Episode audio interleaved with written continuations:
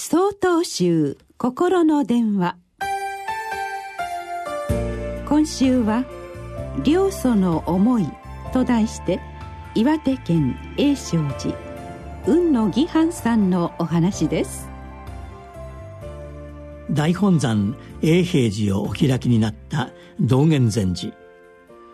大本山総持寺をお開きになった慶山禅師。私たちはこのお二人を両祖様として敬っております。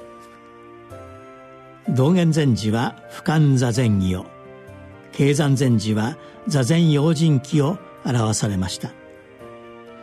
その二つの書書の中には座禅の時は自分の思いばかりで良いとか悪いとかの善悪の判断をしてはいけないと示されます。とかく私たちは自分の経験した中の目の前に見えることだけで良いとか悪いと物事を見る傾向があります。両祖様はそのような自分の心の持ちようから離れて座禅をすることで真実を見極める心が現れてくると伝えています。かつて私は7年間勤めた会社をリストラされるという経験をしました。1年後に他の会社に再就職することができましたがその1年間はこれまで会社の社長から受けた恩を忘れ裏切られたと思う日々を過ごしておりました。それから数年経った時です。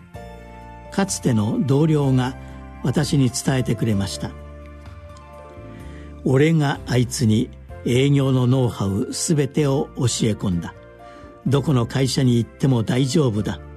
だから辛かったけれどもあいつを退職させたのだと社長が言っていたと。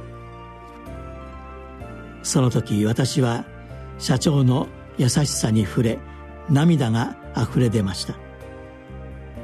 社長は私のことをちゃんと考えていてくれたのだ。決して裏切られたわけではないのだと初めて気づくことができたのです。物事の真意は決して簡単に見抜くことはできません。心を静かにして自分の思いばかりから離れよくよく考えなくてはならない。それが私たちの正しい生き方である。だからこそ座禅が大切なのだと良祖様は現代の私たちに教えてくれています。10月2日よりお話が変わります。